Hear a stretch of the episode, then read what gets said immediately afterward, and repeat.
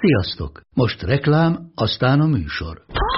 Hú, de szép szőnyeg. Új. Igen, tegnap ettem a Diego-ban. Ó, és ez a függöny, de szép. Diego! És hamarosan lesz új laminált padló a hálóban. Rátszakott a bomb. Csak regisztráltam Diego digitális klubkártyát vásárlás előtt. Csináljunk neked is egyet? Csak egy percéskéig regisztrálj te is áruházainkban, vagy a diego.hu oldalon, és azonnal megkapod digitális klubkártyádat, melyel akár 30% kedvezménnyel vásárolhatsz padlóburkolati és lakástextil termékeket. Diego.hu Már meg is kaptam e-mailben. Ez reklám volt, jó volt. Sziasztok, ez itt a teljes terjedelem 308. adása. Továbbra is várjuk, hogy iratkozzatok fel itt YouTube-on a csatornánkra, természetesen ezt a videó alatt tehetitek meg.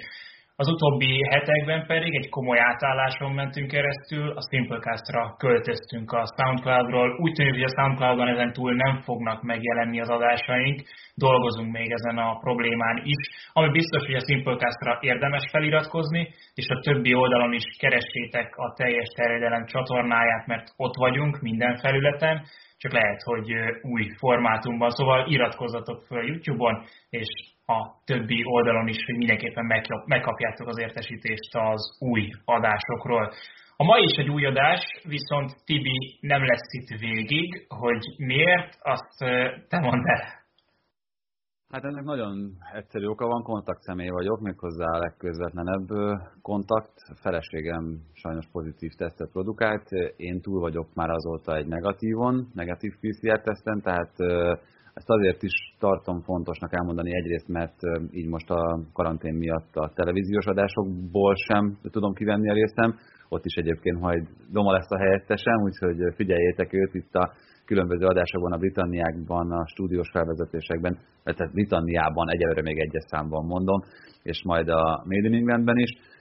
Egyelőre egyébként a családom többi tagja jól van, és azt is akartam ezzel mondani és kommunikálni mindenki felé, hogy még itt családon belül is azt hiszem, hogy van esély akkor, hogyha az ember megpróbál felelősen viselkedni. Egyetlen nem biztos, hogy én nem fogom elkapni, vagy hogy a gyerekek nem fogják elkapni, de megvolt a lehetőségünk arra, hogy elkülönítsük feleségemet, és ő tápolva, mi külön a, a gyerekekkel próbálunk annyit fertőtleníteni, maszkot viselni, hogy ha van rá mód, akkor, akkor mi ne essünk ebbe bele.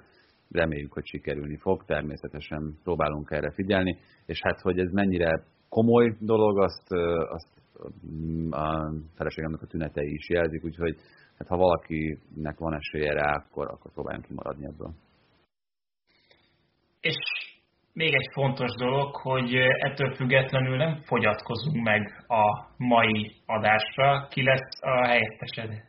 Bizony, ez a nagy bejelentés, amit már megígértem tegnap egy tweetben, illetve egy Facebook üzenetben. Nos, említettük azt korábban, hogy próbálunk a fejlődés útjára lépni több szempontból is itt a teljes terjedelemben. Ennek az egyik olyan velejárója, amit már ma a műsorban tapasztalni fogtok, hogy ezentúl állandó szerkesztővel fogunk dolgozni, aki nem más, mint tehetséges kollégánk Vái Bence.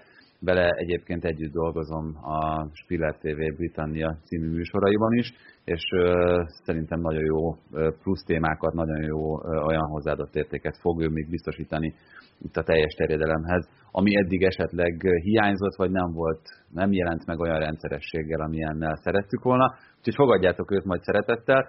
Nem gondolta, hogy mindjárt a legelső alkalommal helyettesítenie is kell, de én itt sajnos a, az ápolói, tanári, apai és egyéb feladataim mellett nem tudok most kiszorítani több mint egy órát arra, hogy podcastot vegyünk fel, de reméljük, hogy a jövő héten ez már másképp lesz. És akkor kezdjük is a rövid hírekkel, amelyekről nem lesz szó az adásban, de azért fontos történések voltak a futball világában.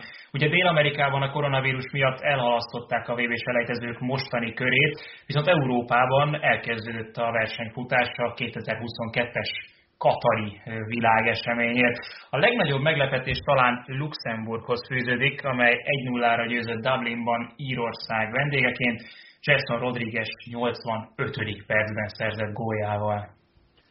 Több mint négy és fél év kihagyás után visszatért Ibrahimovic a svéd válogatottba, és olyat tett, amit korábban soha elénekelte a himnuszt. Ez volt ugyanis a szövetségi kapitány külön kérése a játékosokhoz. Persze Ibra a pályán is megmutatta magát, az ő gólpaszta is kellett Grúzia 1 0 legyőzéséhez. A szurkolók is visszatértek helyenként a pályák közelébe. Szocsiban például 15 ezer szurkoló láthatta, ahogyan Oroszország 2-1-re legyőzte Szlovéniát. 5000 néző volt kint a Hollandia-Lettország meccsen is Amsterdamban, amelyet egyébként Stefani Frappart vezetett, az első női játékvezető a vb selejtezők történetében.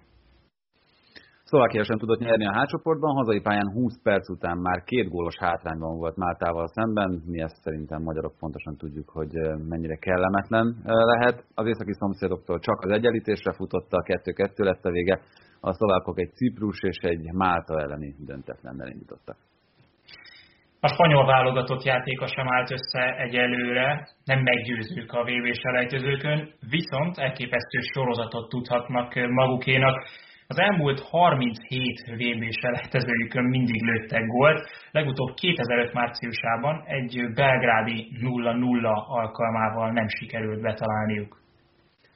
És 62 éves rekordot döntött meg szombat este Alexander Mitrovic, a szervek csatára 2-2-re zárult a Portugália elleni mérkőzésen, és megszerezte a 39. gólját a nemzeti csapatban, és ezzel megelőzte Stjepan Bobeket, már ő a válogatott gólrekordere illetve egy mindezektől független, de rendkívül érdekes hír. A belga Pro League egyesülne a holland bajnoksággal. A cél ugye egyértelműen a versenyképesség növelése, és a belga klubok egyhangulag fogadták el a Beneliga fantázia nevet viselő javaslatot, de azért várjuk meg ezzel a hollandok reakcióját is.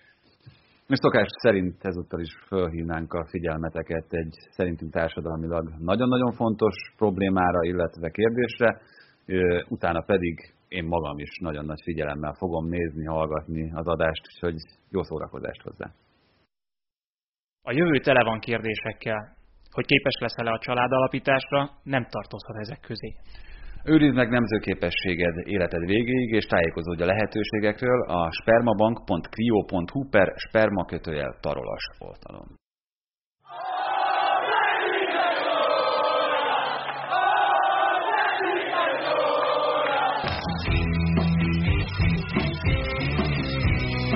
Ez a teljes terjedelem.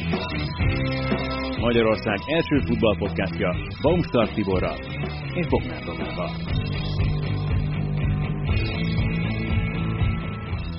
És ezúttal itt van velünk Szekeres Adrián első körben. Ebből talán már kitalálhattátok, hogy nem csak felnőtt futballról lesz szó, hiszen Adrián amellett, hogy a Békés Csava asszisztens edzője és a Spiller TV szakértője, ugye 2019-ben, azaz két évvel ezelőtt ott volt a brazíliai U17-es világbajnokságon, méghozzá a magyar válogatott és az MLS videóelemzőjeként. Most pedig az U21-es elbét azért egy picit talán más szemmel tudja nézni. Nekem mégis egy jóval általánosabb kérdésem van egy első körben, mert hogy azért az, hogy 21-es eb úgy rendeznek meg, hogy a magyar válogatottnak a legfiatalabb az átlag életkora 21 évvel, és rengeteg csapat van 22 év fölött így átlagban, az számomra elég furcsa, és kicsit fölöslegesnek is tűnik, ugye a lebonyolítást pedig tudjuk, most játszanak csoportkört, aztán május végén, június elején a, a rájátszás. Ez, ez mind nagyon furcsán hangzik. Szerinted mennyire van létjogosultsága még ennek a tornának? Mm, szia Doma, és köszöntöm a kedves nézőket, illetve a hallgatókat. Talán még ahogy felvezetted, azt is elmondhatom, hogy azzal a korosztályra, akivel a világbajnokságon részt vettünk, ugye előtte az Európa-bajnokságon kvalifikáltuk magunkat, hogy ott lehessünk a világbajnokságra. Tehát ilyen téren kettő esemény is van, ami részt vehettem, és valóban, ahogy mondod, kicsit más szemmel is nézem ezt a, ezt a mostani Európa-bajnokságot. Azt tudnotok kell róla, beszélgettem olyan emberekkel, akik a, a mi Európa-bajnokságon is benne voltak, beleláttak a szervezésbe, illetve a mostaniba is, összesen lehet hasonlítani a kettőt, azt mondták. Tehát a mostanit azt a pandémia az nagyban körülírja, sokkal komolyabb, sokkal protokoll, sokkal komolyabb szabályok vannak, protokollok vannak itt a vírushelyzet véget, tehát azt mondták, hogy nincsen annyira Európa-bajnokság feelingje. Valószínűleg az is közrejátszik, ugye, ahogy te is mondtad, hogy ugye meg lesz osztva, ez két időpontban lesz. És visszatérve a kérdés, hogy a magyar csapat a legfiatalabb, ö, nehéz erről beszélni. Gera Zoltán is elmondta az interjúk alatt, hogy a koronavírus is átírta a szabályokat, illetve hogy kiket tudnak behívni, még itt az utolsó körben megbetegedtek játékosok. Ugye, ahogy én is néztem a mostani keretet, a 98-as korosztályból három játékosunk van csak, ugye a Hinora, a Szőke és a Bíró. Én azt gondolom, hogy ott még akár vehetnénk Szalai Attillát, aki most az áválogatottban játszik. Tehát vannak olyan játékosaink még, akik, akik egészségesek, nem betegek, és itt lehetnének, talán velük erősebb lenne. Ha utána nézzük a 99-es korosztályt, akkor onnan is, onnan már négy játékosunk van.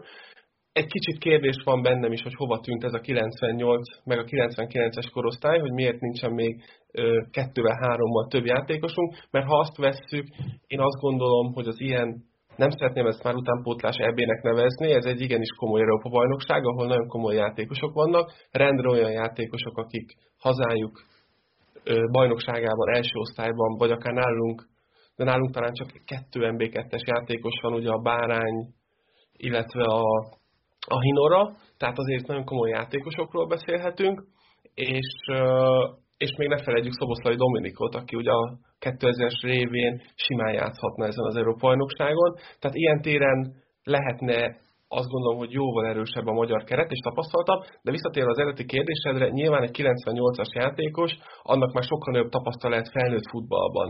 Akár csak megnézzük az angolokat, de majd az angolokról beszélünk később, hogy ott azért vannak olyan játékosok, akik már több éve is akár másodosztályban vagy első osztályban futballoznak. Ez nyilván, hogy ha azt vesszük, egy csapatnak a, az erejét azt mutatja jobban, még ha az angoloknál ez nem is jön ki. Figyelj, ezt kicsit kevésbé talán a magyarokra értettem így első körben, hanem sokkal inkább általánosan, hogy 22-23 éves játékosoknak nem a felnőtt futballal kellene már csak foglalkozniuk, nem sok az nekik, hogy még itt az, az Európa-bajnokságra el kell jönniük U21-es utánpótlás Európa-bajnokságra. Akkor, amikor Yusuf Hamukoko 16 évesen már a Dortmundban rúgdossa a labdát a Bundesliga-ba. Én azt gondolom, hogy nem. Már csak azért is, mert hogyha meghallottad ezeket a játékosokat, vagy bármilyen korosztály játékos, az a legnagyobb álma, hogy a címeres ezt magára húzhassa. Teljesen mindegy, hogy milyen ö, ország játékosáról beszélünk, vagy nemzetéről, és azt gondolom, hogy itt vannak olyan játékosok, akik ugye már mondhatjuk azt, hogy mondjuk helye lenne az ávágatottban, de mondjuk most nem számolnak vele a most lefutó világban a kis elejtezőkön. Akkor a klub, a szövetség, illetve a szövetségen belül is az U21-es edző, a felnőtt kapitány meg tudnak úgy állapodni, hogy azt a játékos most inkább legyen nálatok, mutassa meg magát ott azon a, azon a tornán, hogy ki tud emelkedni, és akkor az is inkább azt mondom, hogy egy lépcsőfok lehet, egy ugródeszka lehet neki, hogy ott bekerüljön az A én nem gondolom azt, hogy ezt egy játékosnak nyűgnek kellene felfognia, hogy mondjuk Premier League mérkőzésekkel a lábában most neki itt kell játszania. Hát régen volt ilyen, hogy B válogatott. Lehet, hogy ez a B válogatott, hogy nevezzük úgy, hogy keltető, és akkor innen még, még be lehet ugrani a, a csapatba. Mindenféleképpen. És akkor, hogyha a magyar keretet nézzük, egy olyan általános benyomásod volt itt a, az első két meccs alapján? Igen, még talán itt a, a, a, a Szalain és a Szoboszlai Dominikon ugye említettem még azért összeírtam néhány olyan játékost, aki akkor kora alapján itt lehetne. Gondolok itt a Demien Patrikra, Sön Szabolcsra, Nagy Zsomborra, Szántó Regő, Zsóri Dániel. Azért ezek olyan játékosok, akiknek most már van olyan NB1-es tapasztalatuk, olyan NB1-es gólokat is lőttek, vagy bocsánat, gólszámaik vannak ebben a szezonban is, ami alapján biztos, hogy a magyar csapat még eredményesebb lehetett volna, még, még jobb lehetett volna a támadójátéka, vagy akár még ide sorolnám még Komáromi Györgyöt, akit a 2002-es korosztályból ismerek, akinek idén már van három gólja az első osztályban, amik szerintem olyan adatok, olyan számok, amik alapján a szövetség ezekkel a játékosokkal még jobban, ha, ha, nem írta volna át a vírus, még erősebb lehetett volna.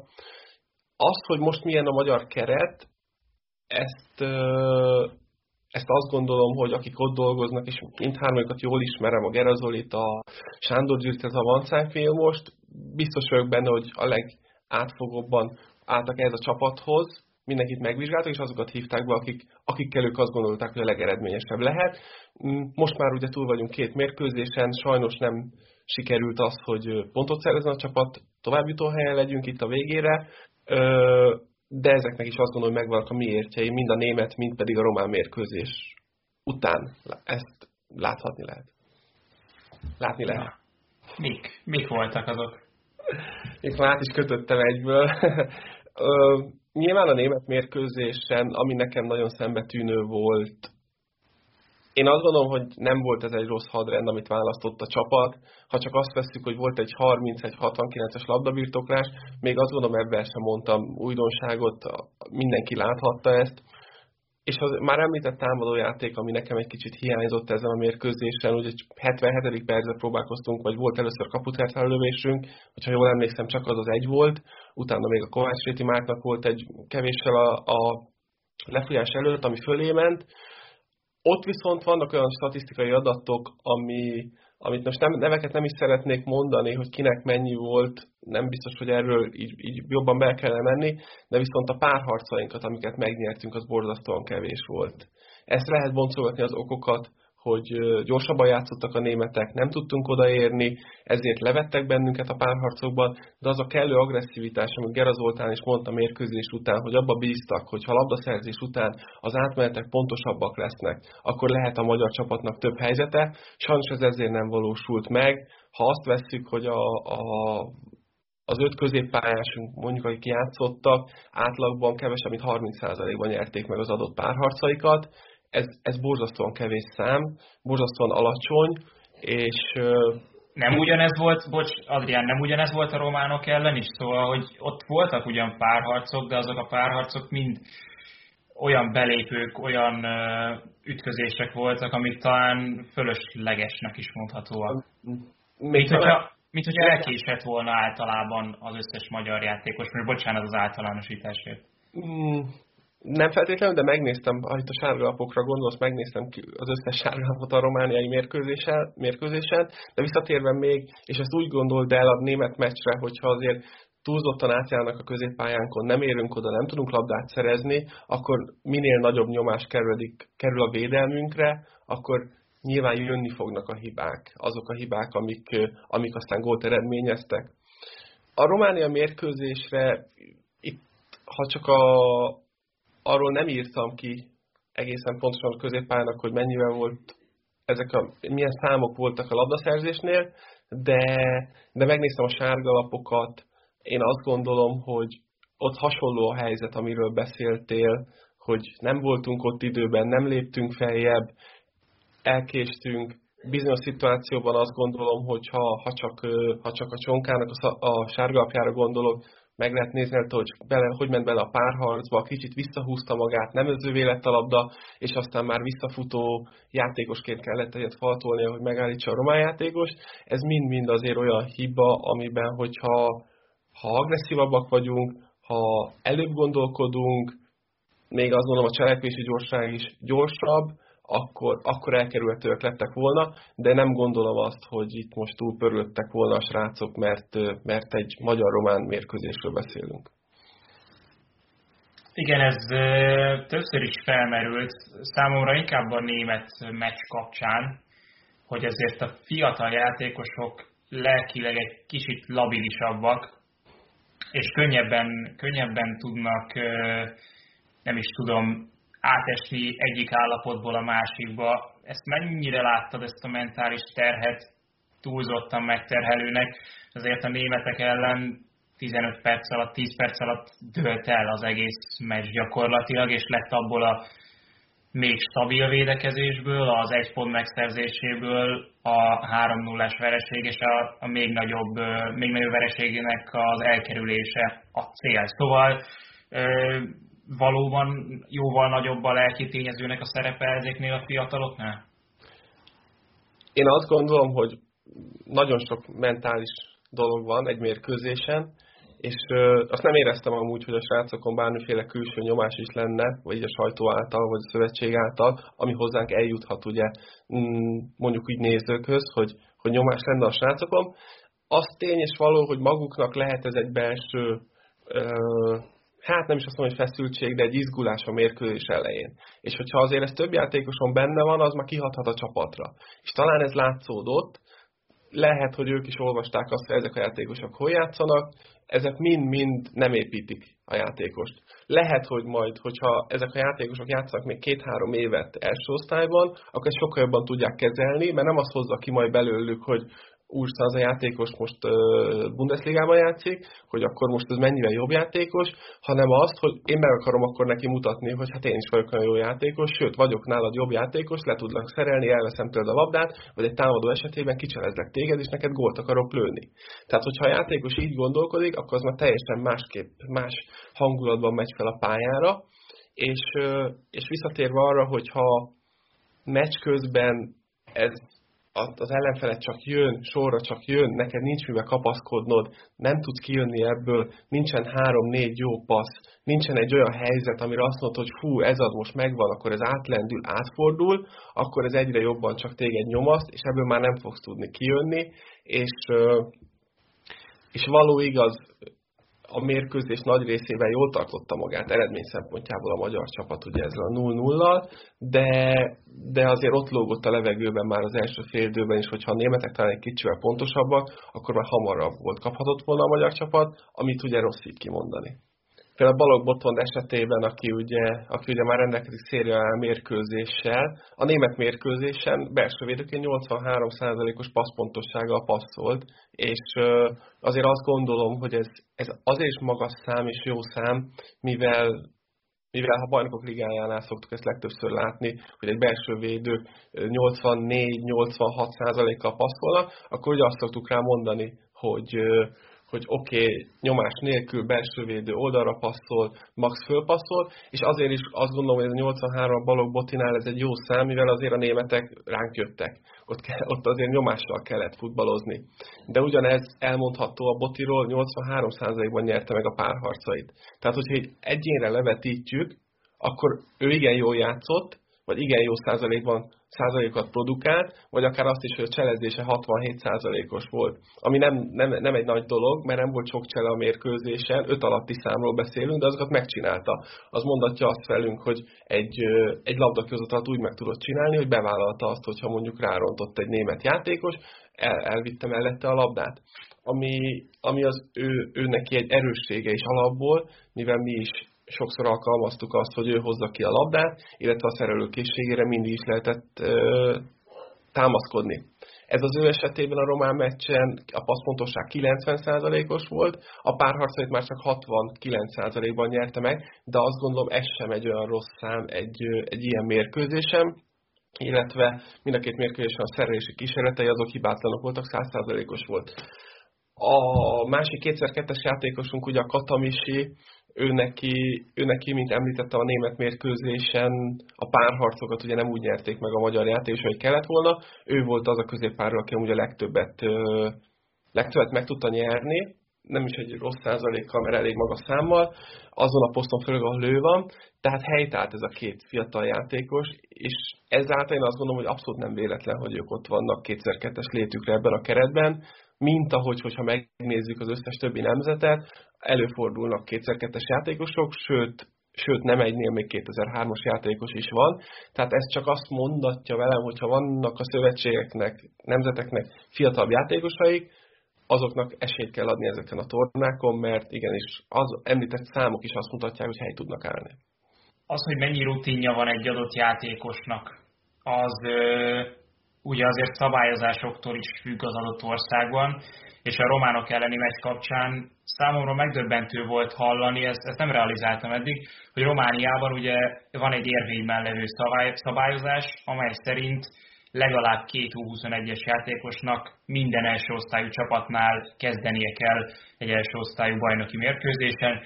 Volt, amikor ezt kicserezték a románok úgy, hogy rögtön az első percben az egyik U21-est lecserélték, de most már úgy szól a szabályozás, vagy lehet, hogy a következő szezontól, hogy legalább 45 percet mind a kettőnek a pályán kell töltenie.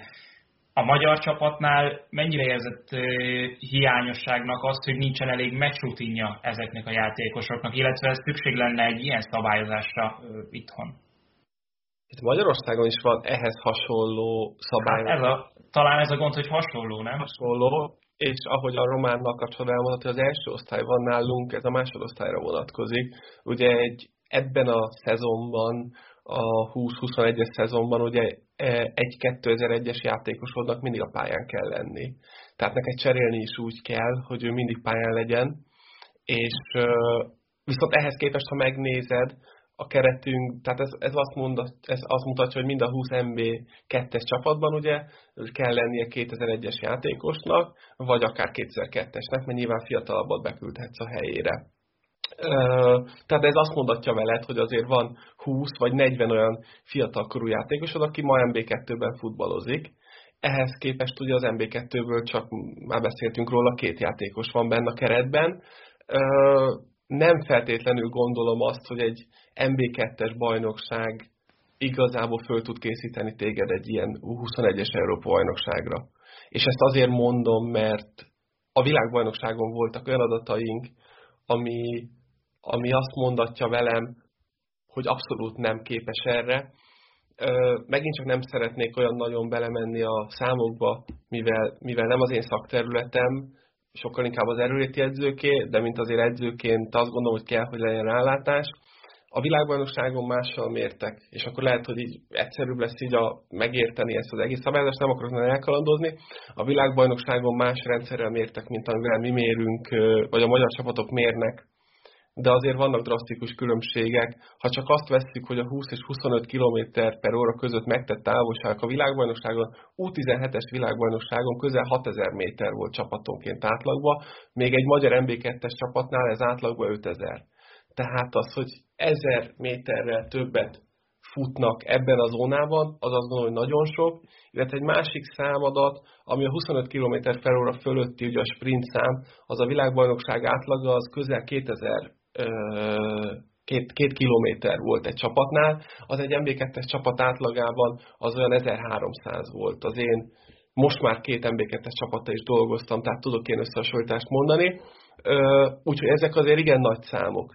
Azért is azt mondom, hogy nem készít fel mint hogy azokat a gyerekeket se készítette volna föl az MB2 az U17-esre, akkor mit várunk attól, hogy az U21-esre? Nyilván ezek csak számok, és ezeket a számokat egy mérkőzésen el lehet tüntetni, mint ahogy van is ezen, ezen az Európa bajnokságon is erre példa, de, de maga ez a kiindulás, vagy ez a felvetés, amit mondtál Románnal kapcsolatban, és ha csak megnézed a román játékosokat, én azt éreztem rajtuk, még mi vezettünk egy nullra, hogy nagyon öncélúak voltak. Mindegyik a lövést kereste. Nagyon jól rúgó technikájú játékosok, de én azt éreztem, hogy ott sokkal inkább lehetne valami kombináció a 16-os környékén, és sokszor örültem is, hogy ez az lőtt el, fölé, mellé megy, vagy, vagy, vagy nem lett belőle gól, sajnos lett belőle gól, de azt éreztem rajtuk, hogy ezek a román játékosok meg akarják magukat itt mutatni ezen az elbén. Lehet, hogy egy kicsit öncélú, egy kicsit túlvállalja magát, de aztán utána meg a, a, a scoutoknak a noteszébe az kerül be, hogy ez vállalkozik, ez lőni akar,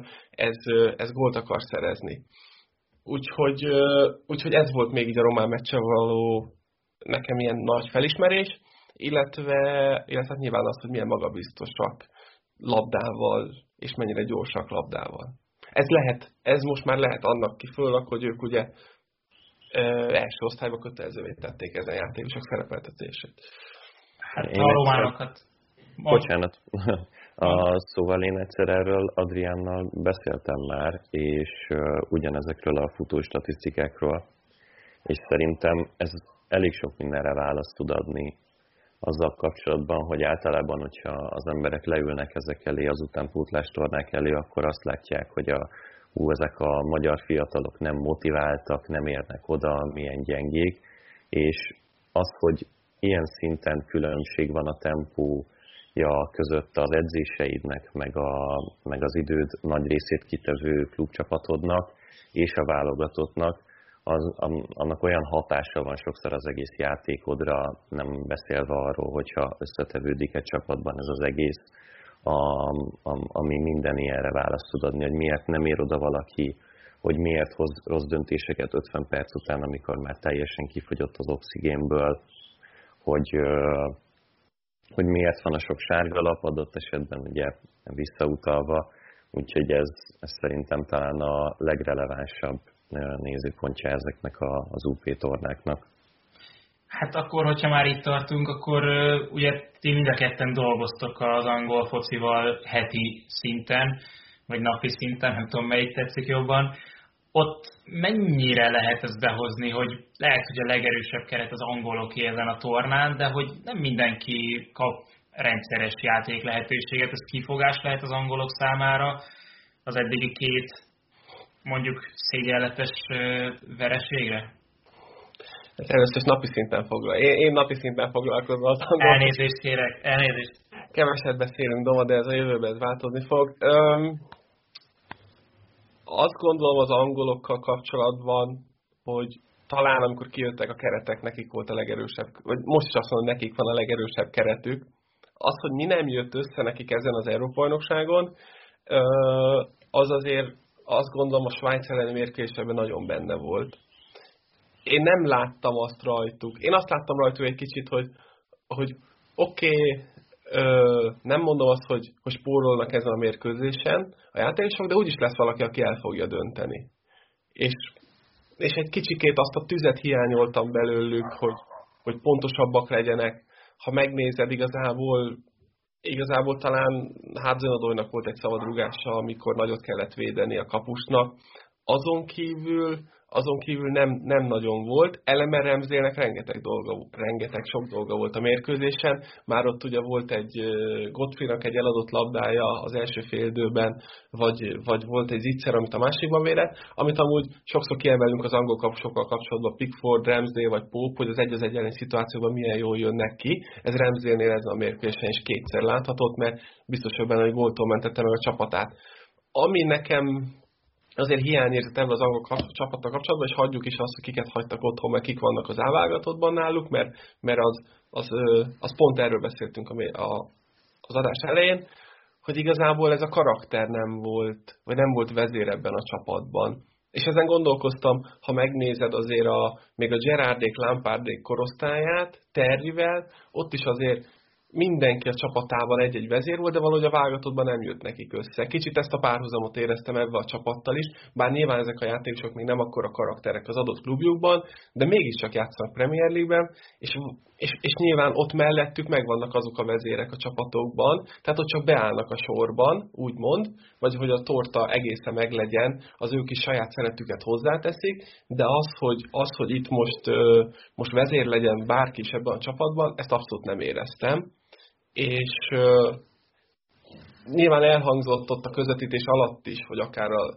U21 szövetség kapitány majd átveheti Southgate-nek a szerepét egyszer, vagy ott van.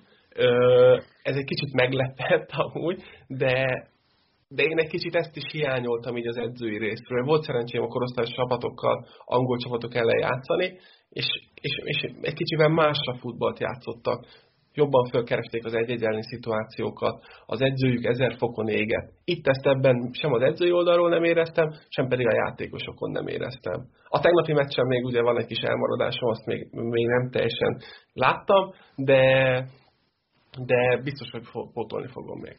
Tök ugyanez volt azon is a kép.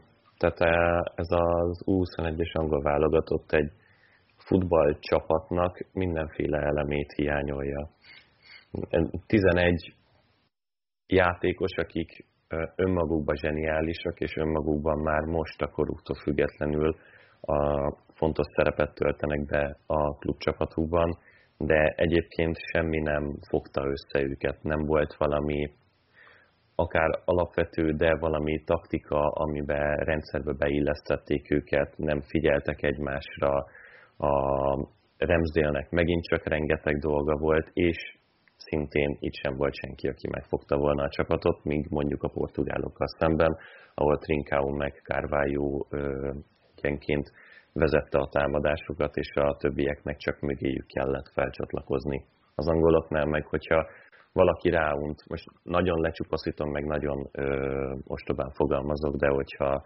valaki ráunt arra, hogy várakozik a többiekre, akkor elindult, és akkor reagáltak rá, és mentek vele, de de gyakorlatilag semmiféle megtervezett, struktúrált építkezésnek a, a nyomát nem lehetett felfedezni. Igen, ez edző, edző hibája, vagy, vagy pedig itt hiába próbálkozna bármivel a mester, nem lehet ezeket a játékosokat megzabolázni.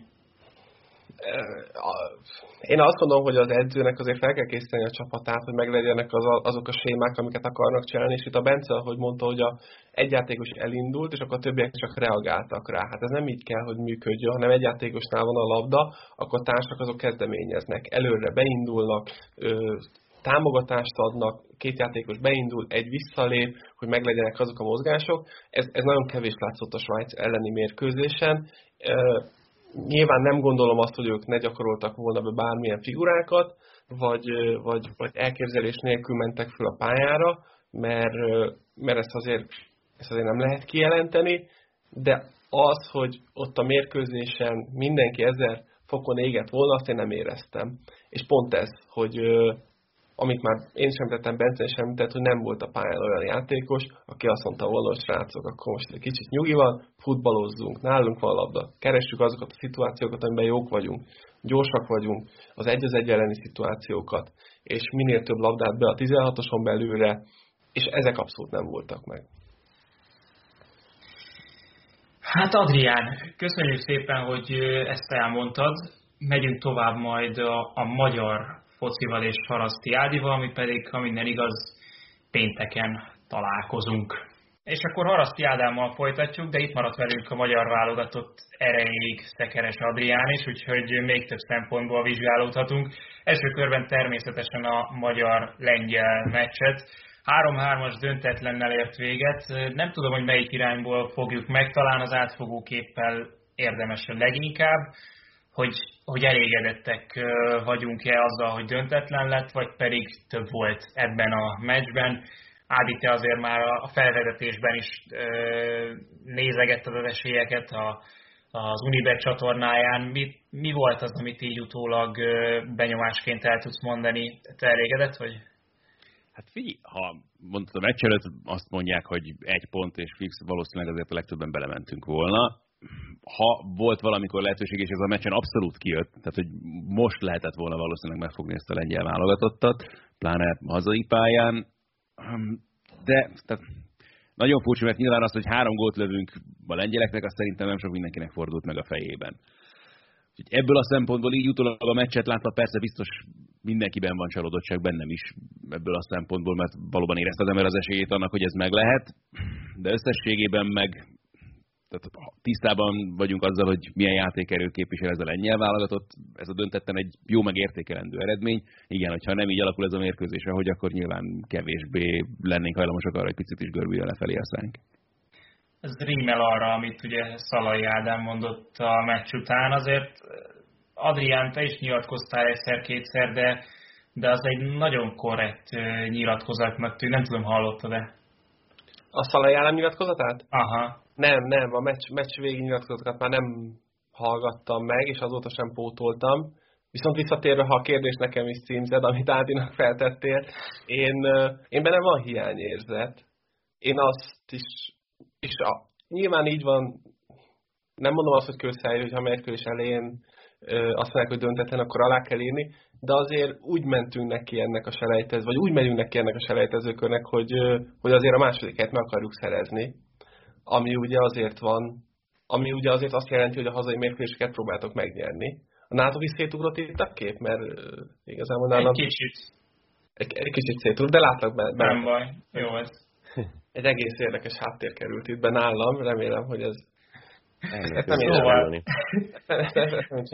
Szóval azt mondom, hogy hazai pályán meg kell nyerni az ilyen mérkőzéseket, és ezt mondom még azt is, hogy a mérkőzés elején, amikor ugye elindul a mérkőzés, mivel azért a válogatottnak nyilván erősebb topligákban játszó játékosok alkotják a lengyel, de annyi előnyünk meg viszont volt, hogy ö, sokkal összeszokottabb ez a csapat, pozitív impulzusokkal jött ez erre a mérkőzésre, és azért elhangzott a játékosoknak az a vágya, hogy kiussanak a világbajnokságra, úgyhogy ezért már csak azért is azt gondolom, hogy be kellett volna húzni ezt a mérkőzést, és nagyon taktikusan, nagyon jó futballozott a magyar csapat, erről beszéltünk majd később is, illetve ott voltak kezükbe az a lehetőség 2-0-nál, hogy nem szabad 54 másodperc alatt két gólt kapni, ennek is azt gondolom megvannak az okai, úgyhogy bennem azért van hiányérzet, és, és szerintem a játékosokban is, mert érezték azt, hogy nagy lehetőséget szalasztottak el.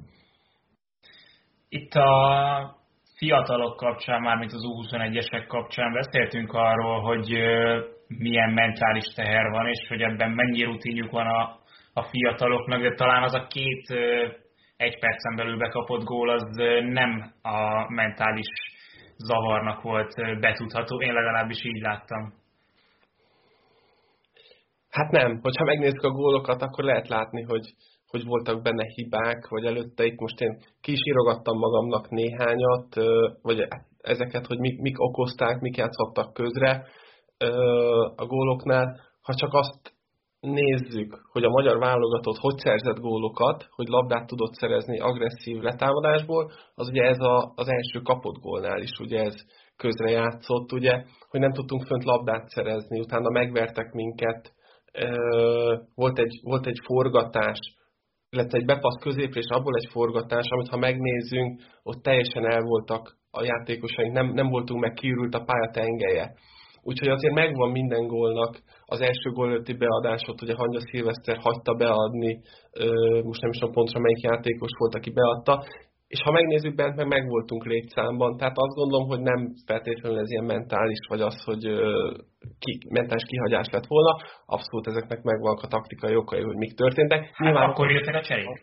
Akkor jöttek a cserék, de nyilván erre mondhatod azt, hogy, hogy a taktikai hibáknak is egy kis mentális dolgai voltak. Nyilván, ha innen nézed, akkor, akkor akik bejátszottak középpályára, jöttek cserejátékosok, és, és nem hozták azt azokban a szituációkban azt, ami mondjuk az első fél időben megvolt, mert ha azt nézzük, az első fél időben a lengyel csapatnak nem volt lehetősége. Fiola, mint belső védő, úgy tűnt, hogy működik. Nem tudom, Ádi, neked erről mi, a, mi volt a benyomásod, de a meccs előtt talán őt vártuk a legkevésbé arra a posztra, ahol végül a válogatott legjobbja volt, és a ritkán mondjuk olyan játékosra, aki piros lapot kap. Ő engem is meglepett alapvetően ez a húzás, de hát nyilván ez volt a legfontosabb kérdés talán itt a meccset megelőzően, hogy az egyik legfontosabb, hogy ezen a poszton mi lesz a megoldása Márko Rosszinak, hogyha marad ez a három védős rendszer, de azért azt szerintem biztosra vettük nagyjából, hogy ez a szisztéma maradni fog egyrészt meglepett, másrészt meg egyet is értek azzal, amit mondasz. Nem tudom, hogy őt mennyire eh, lett meg egyébként eh, ez, amikor először Márko Rossi mondta neki, hogy figyelj, lehet, hogy vagy benne van a pakliban az is, hogy te fogsz akkor ott játszani majd harmadik belső védőként. Nyilván ebben az is benne van, hogy akkor most mennyire tekintünk, vagy hogy tekintünk ezekre a modern háromvédős rendszerekre, hogy mennyire nevezzük háromvédős rendszernek valójában. Eh, nyilván nem ugyanaz a feladatköre mondjuk egy játékosnak ebben a rendszerben, mondjuk megnézve például akár Szalainak, akár Orbánnak a játékát, nyilván nem is feltétlenül hasonló típusú játékos, de ezt sokszor látjuk már egyébként abszolút. Tehát mostanában már, amikor arról beszélünk, hogy egy edző három védős rendszert alkalmaz, akkor abban nem három klasszikus középhátvéd szokott általában egymás mellett szerepelni. Aztán meg, hogy mennyire ki tudta venni a maga részét a játékból, arra a, meg a legtökéletesebb példa az, ahogyan adott állat a Salai elé azt a labdát ott az első gól, tehát az valami egészen elképesztő volt. Vagy talán, bocsánat, talán még annyival azért, hogy a kiegészítő, hogy ha megnézzük a gólokat, mindhárom gólban nagyon nagy szerepe volt a, a, a Fiolának. Ahogy, ahogy ugye Ádi mondja az első gólnál, adtá, ahogy oda passzolt a labdát, de ugye előtte összerzett labdát, azt is érdemes megnézni, összerzett labdát, volt egy, egy 5-6 méteres jó labdavezetés, utána megtalálta ezt, majd ha a második gólt is ugyanígy vizsgáljuk, ott is az volt, amit Ádi mondott, ez, tetszett ez a modern három belső védés, úgy, hogy feljebb lépnek. És a, ha megnézitek a második gól előtti labdaszerzést, a Fiola, illetve a, a, a Vili Orbán a lengyel térfén közepén szerzett labdát, tehát hogy addig visszaléptek. És ezért is mondom azt, hogy Márko Rossi jól megválasztotta erre a mérkőzésre a taktikát, és hogy rendben vannak a játékosok, mert előjön egy ilyen szituáció, hogy a Fiolának ezen a poszton kell játszani, és maradéktalanul, sőt, túlszárnyalja azt is azokat az elkezdéseket, amit vártunk tőle. Ezért is enged azt bennem következtetni, hogy, hogy az ilyen meccseket be kell húzni, mert látszik, hogy mindenki tudja, hogy mi a feladata, vagy éppen az adott poszton lévő játékosnak mi a feladata, hogyha oda kerül valaki, meg tudja azt oldani. És ha a harmadik gólt nézzük, ott is az volt, hogy a szöglet utáni kifejelt labdát Fiol összeszedi, jó döntést hozott, visszatette a Kalmárnak, és utána abból ugye lett a gól. Úgyhogy, úgyhogy azt gondolom, hogy rendben volt ez így a Fiola részéről abszolút. De meg azt nagyon érdekes látni egyébként, hogy ha, ha valamiben akarjuk keresni mondjuk Márko Rosszinak, vagy ennek a csapatnak ugye együtt idézőjelben a titkát, akkor az biztos az, hogy nem beskatujázva gondolkodik a játékosokkal kapcsolatban, hanem pontosan látja azt, hogy ki mire képes, milyen feladatokat tud megoldani, és ezt tökéletesen el tudja helyezni a saját rendszerében. Tehát ahogyan azt, hogy Fiola mondjuk középhátvédet játszik egy ilyen rendszerben, vagy ahogyan mondjuk Hollandet visszahúzta a baloldali szárnyvédőnek korábban több alkalommal pedig ő ugye most már center szokott játszani például. Tehát, hogy ezeket a dolgokat tökéletesen alkalmazza, és valahol itt derül ki azt, hogy mitől jó edző valaki, vagy mit jelent valóban futballedzőnek lenni. Nem az az érzésetek egy kicsit, hogy gyakorlatilag bárki lehetne bármelyik pozícióban. Szóval, hogy Szalai Ádám lehetne középhátvéd, és Szalai Attila lehetne csatár is, mert... Ne, ne, pont ez az, hogy nem, és pont ez a lényeg ebben, hogy, hogy, hogy szerintem nem. Hanem, hogy Rossi pontosan látja, hogy mire képesek a játékosai, milyen feladatokat tudnak megoldani, és ezeket a képességeket tökéletesen illeszti bele a saját rendszerébe, és szerintem ettől tud... Most egyrészt nyilván ettől működik ez a csapat, de tényleg ettől nem akarok túlzásokba esni, de zseniális, nagyon jó edző már Rossi. És az, hogy tehát ismeri a játékosait, ismeri azt, hogy kit mire lehet használni, és ez nagyon jól kijött ezen a meccsen is szerintem alapvetően. Ez a klasszikus esete szerintem annak, amikor egy csapat sokkal jobbá válik együttesként, csapatként az edzőjétől, mert a válogatott focival kapcsolatban azért az elmúlt években ez egy ilyen általános mondás, hogy ez inkább a másodvonal a futballnak, és a taktikai újítások azok már nem itt mennek végbe, inkább csak leszivárok a BL szintjéről. Ezzel szemben nálunk meg a, az elmúlt években most már, főleg Rosszinak köszönhetően van egy olyan rendszer, meg van egy olyan karakter a csapatnak, ami sokkal jobbá teszi, és szerintem ez az igazi különbség a, a korábbiakhoz képest, és ezért lehet, hogy a lengyelek ellen azt mondhatjuk, hogy visszamenőleg inkább sajnáljuk, hogy ez a döntetlen született meg, és nem tudtuk őket legyőzni.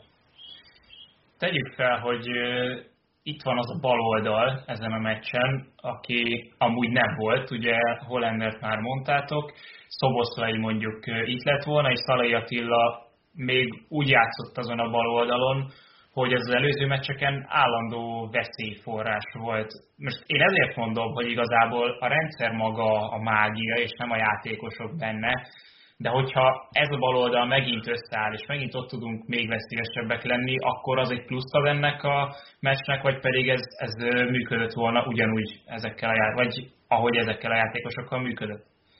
Nyilvánvalóan plusz adott volna, tehát az nem kérdés.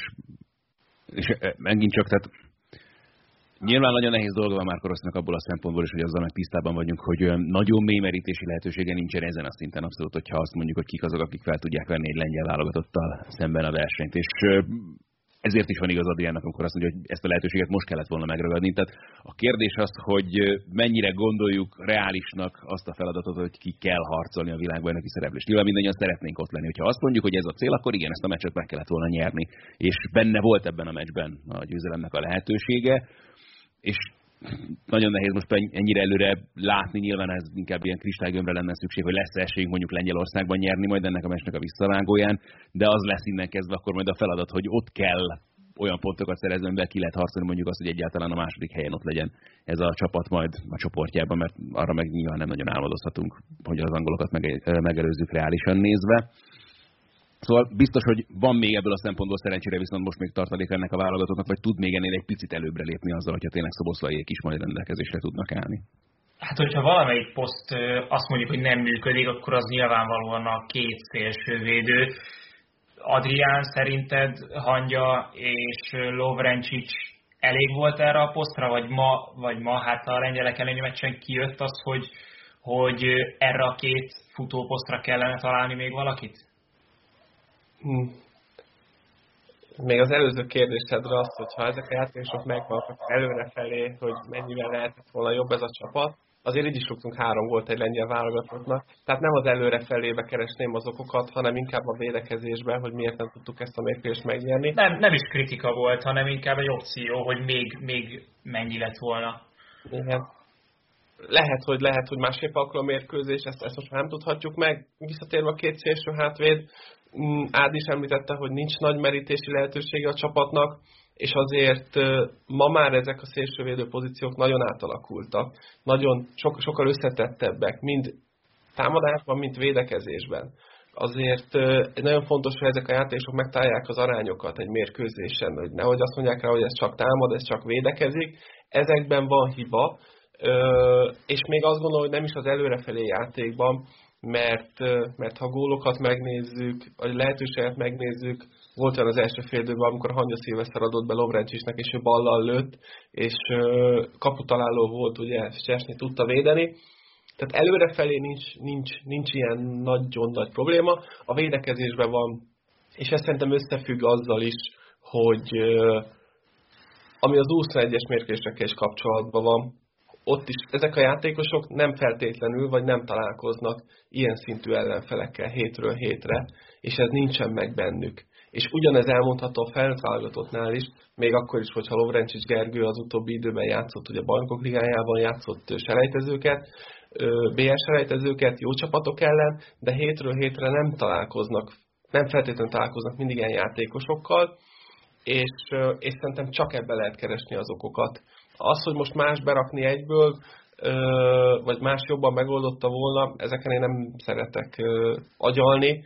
Nagyon nem is akarom rájuk húzni, nem is tudom azt mondani, hogy az ő, ők, csak ők voltak a, a hiba okai a kapott góloknál. Viszont Ádi, te azért elég jól ismered most már Szalai Attillát.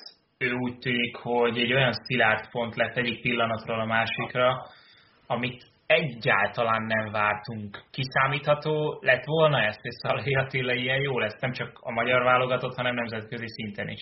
Ugye a félértések elkerülése véget nem arra gondolsz, hogy gyakran összejárnánk, csak nagyon sok török meccshez van szerencsém ugye közvetítés szempontjából az utóbbi időkben.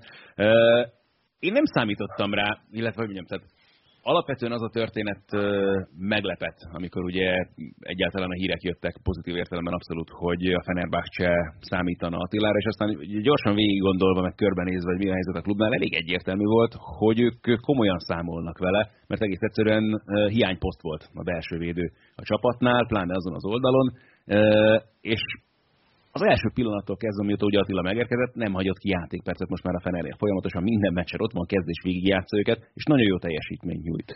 Úgyhogy baromi jó látni. Tehát tegyük oda a török bajnokságot, ahová szeretnénk, de akkor is egy olyan csapatról beszélünk, amelynek a neve azért senki számára nem ismeretlen, hogyha a Fenerbahce szóba kerül. És gyakorlatilag az első számú belső védővé vált pillanatokon belül ennél a csapatnál Attila, és jól is játszik, és nem csak az a feladata tényleg, hogy romboljon, megoldja ezeket is persze, de látszik, hogy kérik is tőle, hogy igenis aktívan lépjen bele a játékba, vállaljon fel bátran hosszú indításokat is sokszor mérkőzéseken, úgyhogy nagyon fontos szereplőjévé vált ennek a csapatnak. Nagyon meglepett, nyilván a válogatottan kívül én nem láttam játszani korábban, más egy picit nyilván a feladata ebben a játékrendszerben is a Fenerbahce-nél ugye egy egyértelműen négyvédős rendszerben játszottak erről Bulut alatt, aztán most nem tudom, hogy ez hogy fog változni itt az edzőváltásnak is köszönhetően. De nem gondolnám, hogy Matilának nagyon aggódnia kellene egyébként ezzel kapcsolatban, mert itt, amit az utóbbi hetekben ő folyamatosan produkál, az, az a szenzációs. Ezt nem is tudom, Adrián, te dolgoztál vele? Vagy már kicsúszott a korosztályból? Nem, nem, nem, még az előző 21 generációnak ő tagja volt, de akkor, akkor én még nem, nem dolgoztam a válogatottban. Uh, nyilván, ahogy, ahogy Ádi is mondta, hogy meglepő volt, hogy berobbant a Fenerbahce, én azt gondolom, hogy ez a magyar vállalatottra is igaz, hogy meglepően berobban. Sokáig ugye kerestük azt, hogy melyik lehet az a belső védő páros, vagy az adott esetben az a három játékos, akik tudnak játszani és, és most azt gondolom, hogy ez a hármas ez jól illik, ugye Vili Orbánnal a tengelyben, aki, aki magabiztosságot ad, kommunikál a játékostársakkal, még hogyha nem is feltétlenül magyar nyelven, de ez jól látható, vagy akár jól hallható is, hogy megvan. És illetve a két oldalán, aki játszik, ugye most, most már mondhatjuk, hogy a, a, az Attila az, aki a bal oldalon játszik, és mindezeknek, a, amiket Ádám felsorolt vele kapcsolatban, egy három belső, véd, három belső védős rendszernél különösen fontos hogy az illető a szélén jól be tudjon lépni a támadásépítésekbe, futballozzunk. Ami alapból most már ezen a magyar válogatottan is lehetett látni a lengyelek ellen, hogy mi ki akarjuk hozni a labdát, focizni akarunk, megvannak a sémák, akár a hangya, akár a Lovrencsics feljebb megy, ők a céljátékosok, vagy ők is lehetnek céljátékosok. És ehhez elengedhetetlen az, hogy a belső védő belépjen a játékba, akár egy 10 méteres labdavezetés legyen, kikényszerítse azt, hogy a, az ellenfél középpályás sorából kilépjen rá valaki, és ezáltal nyílik egy passáv, amit ugye mi meg tudunk játszani. Tehát nem dolgoztam Szalai Attilával, de nagyon, nagyon megnyerő neki eddig a játéka, illetve ahogy beilleszkedett ebbe a válogatódba. Egy percig sem érzem rajta azt, hogy, hogy itt most ő túl akarná játszani a szerepét, hanem nem beáll és teszi a dolgát, és az, ami plusz, az hozzáteszi. Ami az ő erő, erényei, azokat hozzáteszi a csapatjátékához. Legyen így a továbbiakban is. Mi tovább lépünk, úgyhogy Adrián tőled elköszönünk, de nagyon szépen köszönjük, hogy itt voltál a mai teljes terjedelemben. Köszönöm a lehetőséget, hogy meghallgatlak benneteket este. Ügyesen, sziasztok! Sziasztok! Hello! Ha már Szalai Attila és a Fenerbahce, azért azt hiszem, hogy váratlan volt a török kezdés itt az EB, vagy EB, VB selejtezőkön, és számomra a legnagyobb meglepetés az a Burák Yilmaz, akit láttunk a Lille-ben, láttunk a BL-ben, de, de így sem számítunk egy 35 éves játékostól ilyen teljesítményre. Ádi, mennyire van ez kódolva abban, hogy a török bajnokságnak milyen a szintje, vagy mennyire független ez ettől? Inkább függetlennek mondanám azért, minden bántás nélkül. Ez is egy érdekes dolog egyébként, hogy a, hogy a korral kapcsolatos nem tudom, nem a prekoncepció jó szó ezzel kapcsolatban, vagy megszokott elvárásainkat azért szépen lassan kicsit módosítanunk kell, és most már az, hogy valaki mondjuk 35 évesen még tud top szinten is abszolút jó teljesítmény nyújtani, az egyre kevésbé lesz meglepő. Most nyilván persze Zlatan Ibrahimovic esete is különleges, vagy ő azért minden szempontból más kategória, de azért most már egyre többet látunk játékosokat, akik nem gondolják azt 32-3 éves, hogy igen, akkor most már neki egyértelműen vissza kell vonulnia, vagy egyértelműen olyan bajnokságba kell szerződnie, ahonnan neki már a levezetés lehet csak a célja. Meg jó látni ezt azért valahol, nyilván fejlődött annyit a tudomány itt a 21. századra, hogy tényleg ki tudják tolni a játékosok a pályafutásukat, négy-öt évvel is akár még ahhoz képest, amit megszoktunk volna a korábbi években. Ez az egész török csapat meg inkább az látszik szerintem az ő eddigi teljesítményükön, hogy mennyire nem vették komolyan mondjuk a Nemzetek Ligája csoportot, meg egyáltalán ezeket a tavalyi mérkőzéseket, amit mi persze köszönünk szépen ezúton is nekik, de az, az egyértelmű azért, hogy több van bennük, mint amit láttunk tavaly mondjuk tőlük, akár a magyar válogatott elleni mérkőzéseken is. Például egy VB is, vagy ez innentől eldőlt, hogy ők ott lesznek? Eldőni semmiképpen sem dőlt el, de nyilván nagyot javultak az esélyeik ezzel kapcsolatban, tehát ennél impresszívebben nagyon nem kezdtették volna ezeket a VB selejtezőket, hogy ezt a teljesítményt tudják tartani, akkor nem lehet kérdés, hogy ennek a csoportnak az egyik legnagyobb esélyese most pedig innen kezdve ez a török válogatott. Inkább itt negatív meglepetésként beszéltünk szerintem akár a norvégokról, akár a hollandokról az eddig látottak alapján, mert igen, a norvég válogatottat lehet, hogy hajlamosak vagyunk mondjuk Holland meg Ödegard miatt egy picit túlértékelni, de nem biztos, hogy megvan bennük az a minőség, amit megérdemelne mondjuk két ilyen játékos a csapat elején.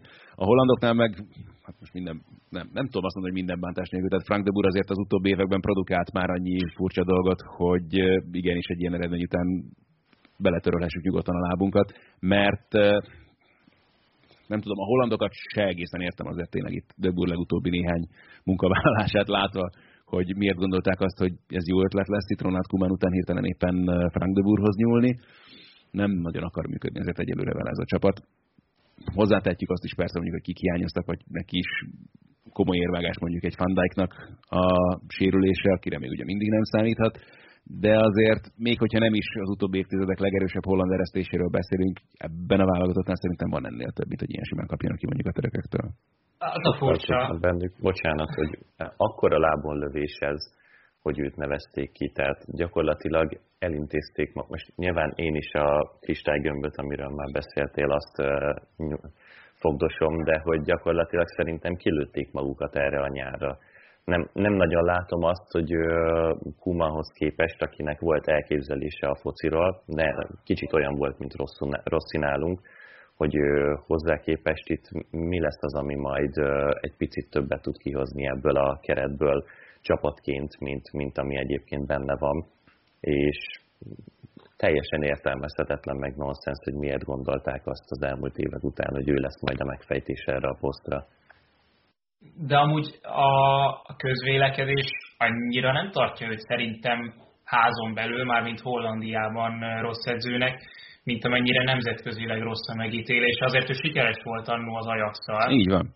De valószínűleg ez az, ami egyébként őt erre a posztra jelölte idézőjelben a holland szövetség vezetőjének a fejében is. Jó, nyilván nem kell a játékos múltját sem senkinek különösebben bemutatni, csak ehhez képest meg kicsit ilyen kapkodós megoldásnak gondoltam őt akkor is már, amikor kinevezték Kuman helyére. Lehetett neki persze esélyt adni, de nem tudom, szóval ennél, ennél többre tartom ezt a holland keretet.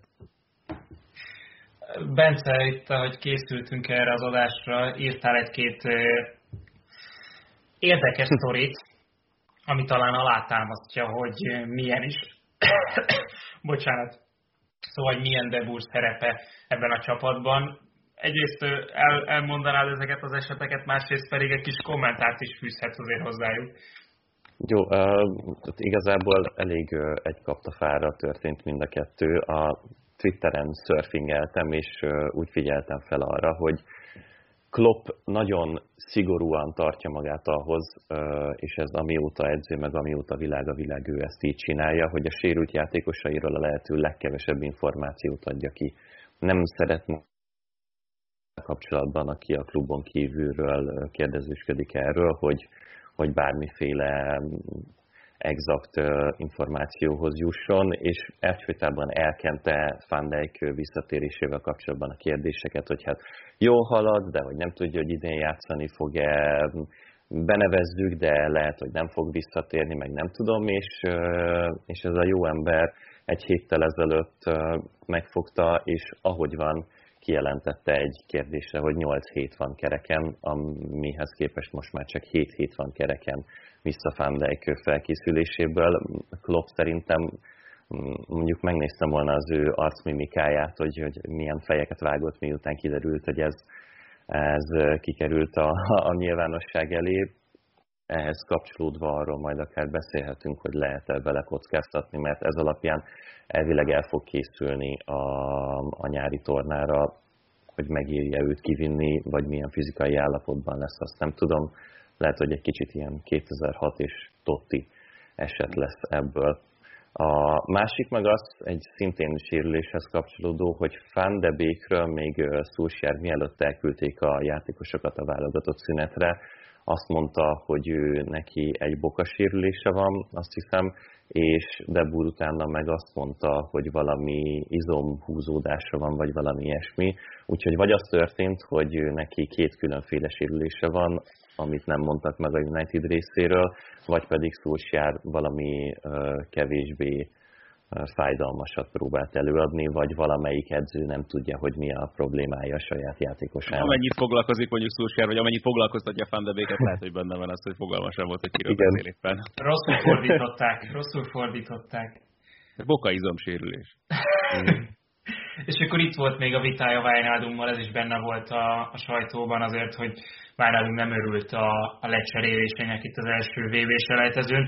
És akkor tényleg ez a Fandijk probléma, ez probléma egyáltalán egy olyan csapatban, ahol Delikt és az Interes szintén kiváló szezont futó Defrey van még ott a védelem tengelyében, vagy Fandijk nélkül is le lehet hozni ezt az EB-t?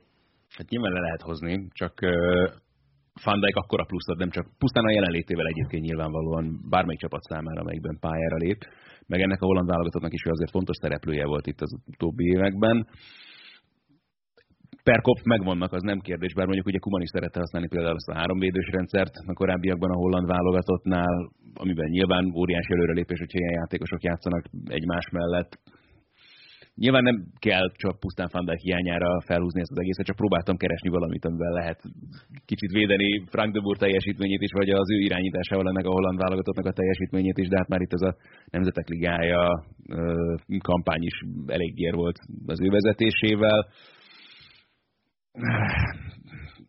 Az a baj, hogy én ráadásul annyira szerettem azt az Ajaxot, még annak idején belül játszott meg egyáltalán azt a holland válogatottat, és kicsit fáj is, amikor így kell beszélni valakiről, akinek tényleg ekkora játékos volt, de hát ő azért most már edzőként nyugodtan kijelenthetjük, hogy nem tud egyelőre felnőni ahhoz a szinthez, amit futbolistaként mutatott. Nem is hát továbbra is, továbbra is ugye a harmadik legtöbb válogatottság az övé Snyder és, és Van der Sar mögött. Hogyha már válogatottsági rekordok, Cristiano Ronaldo nagyon szeretne a történelemkönyvekbe újra bekerülni azzal, hogy övé a legtöbb válogatottban szerzett gól. Ugye egy iráni úriember Ali Dai az, aki még előtte áll. A szervek ellen nem adták meg végül a gólját, mégis azért felmerül bennem a portugál keretet látva ez a provokatív kérdés az elejére. Szögezzük le gyorsan, Ádi, hogy kell CR a portugál válogatottnak az EB-re a kezdőcsapatba. Hmm, ez egy érdekes kérdés. Igen, de megint csak akkor érted, tehát az ugyanez, mint Van kapcsolatban, hogy azért, hogyha ott van a pályán, az csak jelent valamit a többiek számára is. Aztán, hogy most mennyire jelent előnyt a pályán a jelenlétével, most pusztán fizikailag, és nem az egyéb körépített dolgokkal kapcsolatban, és mennyire húzza vissza esetleg egy kicsit most már ezt a csapatot látva azt, hogy ki mindenkiből válogathat Santos ebben a portugál csapatban. Ez egy nagyon érdekes kérdés, és nagyon nehéz kérdés. Tehát az nyilván nem megkérdőjelező, hogy azért a keretben ott van a hely, hogy valóban ott van a hely a kezdőcsapatban. Ez egy fogós és fájdalmas és, és izgalmas kérdés lesz talán az egyik legizgalmasabb kérdés, akár az egész Európa bajnoksággal kapcsolatban egyébként, mert mi a fenét csinálsz egy ilyen játékossal. De azért én még mindig azt gondolom, hogy inkább inkább pozitívum az, hogyha ő a pályán tud lenni még egyelőre a portugál válogatottban is. Aztán, hogy ez a tornán mondjuk hogy fog alakulni, hogyha esetleg az elején nem jönnek mondjuk az eredmények, pláne egy ilyen nehéz csoportban azért, pláne a magyar válogatott ellen. Az első, az első meccset a magyarokkal játszák, úgyhogy ez vízválasztó lesz az biztos ebből a szempontból, de ez meg a másik, hogy, hogy Ronaldo sem csak abban gondolkodik szerintem egyelőre, hogy Európa bajnokság, hanem nyilván nem véletlenül van ott uh, még mindig, itt a VB selejtezőkön is ebben a csapatban, és ugye ebből a szempontból is rekordot döntett, hogyha kijut esetleg a válogatottal, és pályára is lép majd mondjuk Katarban a világbajnokságon, az, hogy egymás után azt a tizedik tornája lenne válogatott tornája, amelyen szerepelni tud. Úgyhogy neki a céljai között egyértelműen ott van, és ki fogja neki azt mondani, ki meri megmondani a görögnek, hogy nem kellene ott lenni a pályán. Hát ez az. Nem volt ez az érzésed, miközben közvetítetted őket, hogy minthogyha a Juventus nézni az ember, mondjuk szerintem ez a portugál keret erősebb egyébként, mint a mhm. Juventus, de hogy rengeteg olyan társa van, akiket, hogyha egy picit hagyna, és nagyobb felelősséget hárítana rájuk, akkor lehet, hogy összességében sokkal jobbak lennének. És itt is még mindig mindent ő szeretne megoldani, mint hogyha hat évvel ezelőtt lenne, és egy nem annyira erős portugál generáció lenne a háta mögött, miközben itt lehet, hogy sokkal többet profitálna a csapat is, meg ő is belőle, hogyha zsotáikat hagyná játszani, és ezek a játékosok vannak annyira jók, hogy ő alá is tudnának játszani, tehát csodálatosan ki tudnák őt ö, egészíteni. Hát a, és a legjobb... csak egy ilyen befejező csatárnak kéne lennie.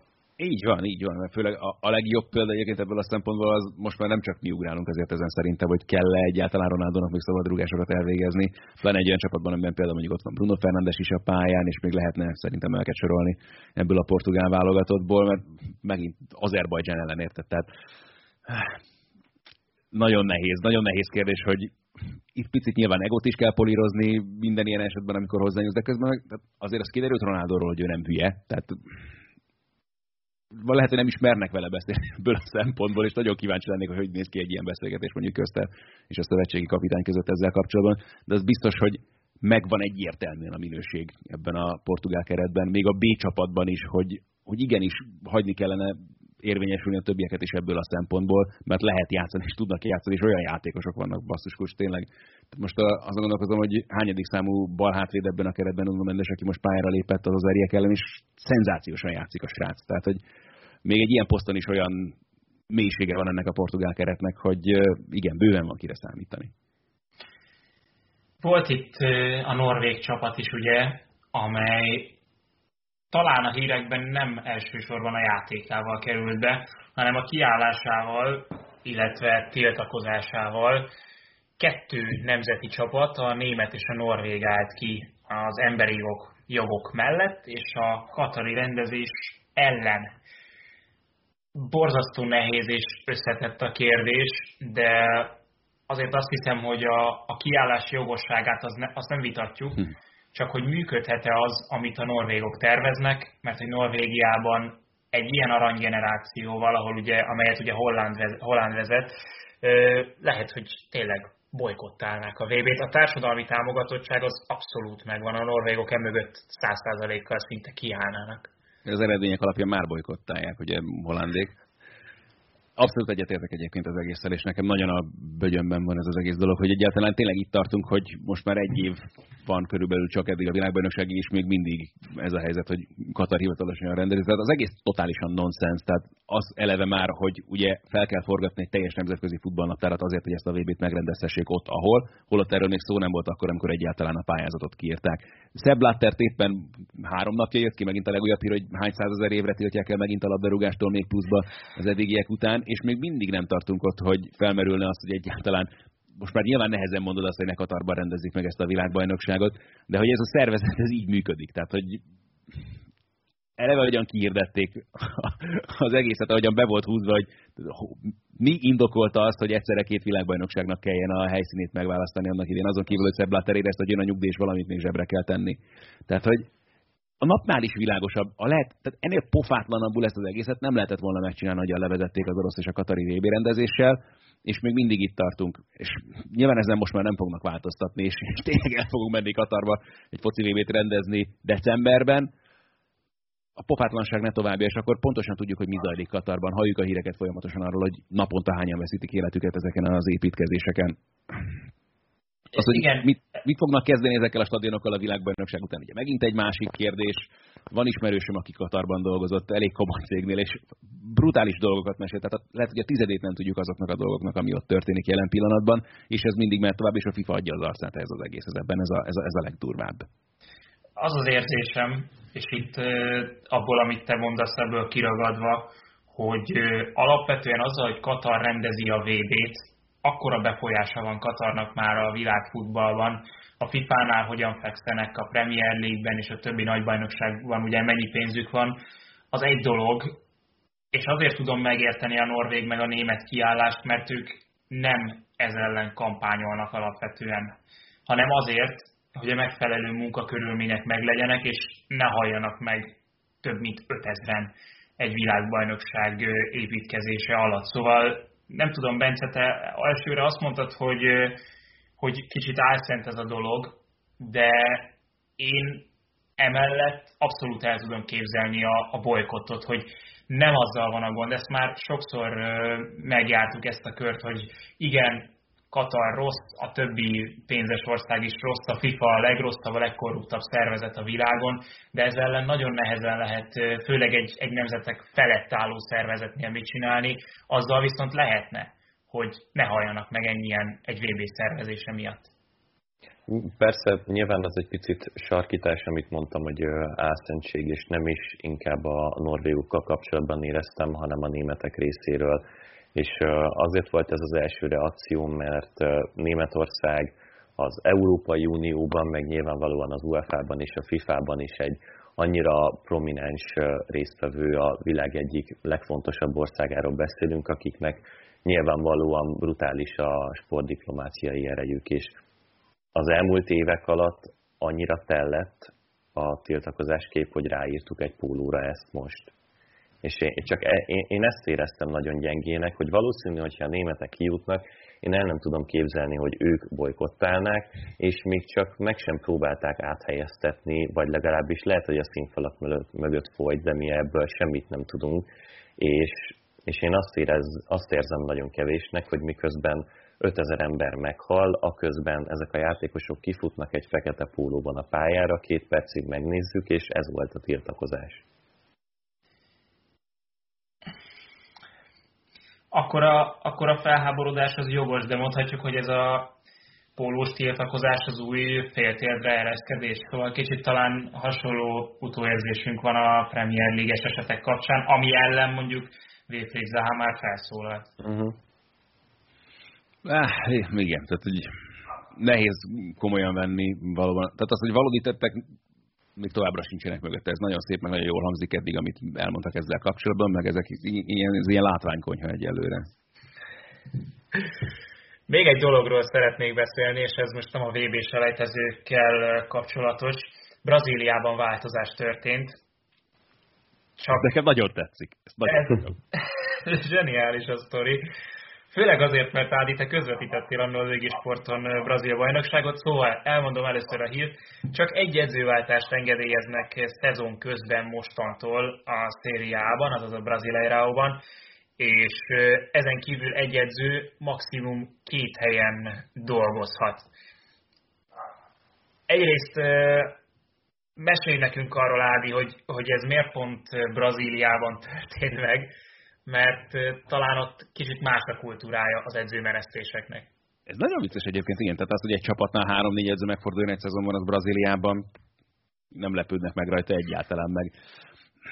És ez meg valahol mutatja azt is egyébként, ami nekem, a, amikor a dél-amerikai focit közvetítettünk, ugye volt szerencsénk argentin bajnoksághoz is, nagyon sok Libertadores kupa meccset is közvetítettünk, és a legszembetűnőbb dolog az tényleg az, hogy nem feltétlenül a játékosok taktikai képzetlensége, hanem az, hogy nem látod azt, hogy ahhoz képest, hogy hol tart mondjuk a Premier League, vagy a Bundesliga, vagy egy spanyol bajnoki mérkőzés megnézel, és ott hogy működnek a csapatok, hogyan dolgoznak az edzők a játékosaikkal, mi mindent valósítanak meg a pályán, vagy egyszerűen csak a tényleg azt mondod, hogy a modern taktikai elemekből gyakorlatilag semmit nem látsz ezekben a bajnokságokban. Tehát az, hogy ott lövöldözik felfelé a labdákat gond nélkül, már kirúgásból is meg se próbálnak pedig olyan játékosok látjuk azért, hogy mire képesek, meg milyen, milyen technikai képzettséggel rendelkezik egy argentin vagy egy brazil játékos.